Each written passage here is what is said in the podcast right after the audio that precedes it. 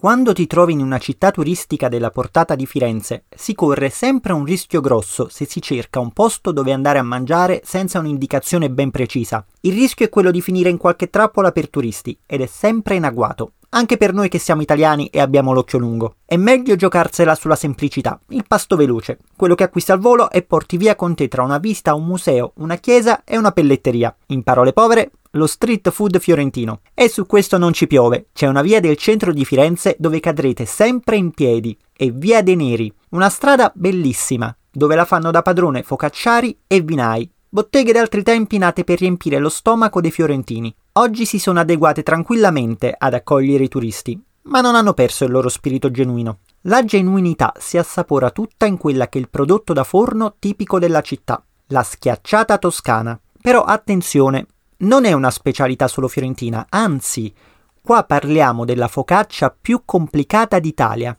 Non c'è una ricetta unica, viene realizzata in centinaia di varianti diverse, a seconda di dove ti trovi in Toscana, e cambia persino nome da paesino a paesino. Stiacciata, schiaccia, ciaccia, ma anche carsenta, cofaccia, covaccino, panigaccio. Pensate che alcune associazioni gastronomiche, in collaborazione con l'Accademia della Crusca, hanno fatto un censimento di tutte le varietà toscane e sono riuscite a individuare ben 617 nomi. Di base cambiano alcuni ingredienti aggiuntivi e un poco l'aspetto, ma stringi stringi le caratteristiche di una schiacciata toscana sono sempre quelle.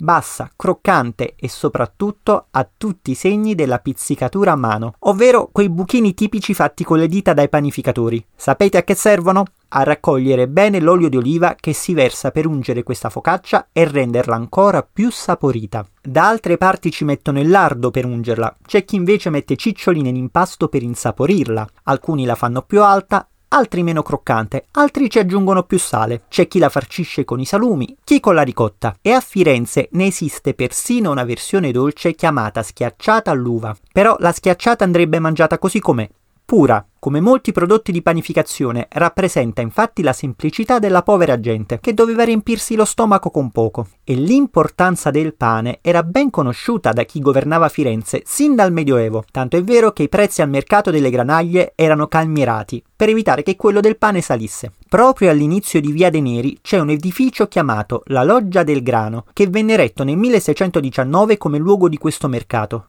A distanza di secoli, fortunatamente, il concetto di economicità rimane ancora. Generalmente dai vinai di Via dei Neri risolvete un pranzo comprando una schiacciata intera o una focaccia ripiena, spendendo tra i 3 e i 4 euro. Mica male, no?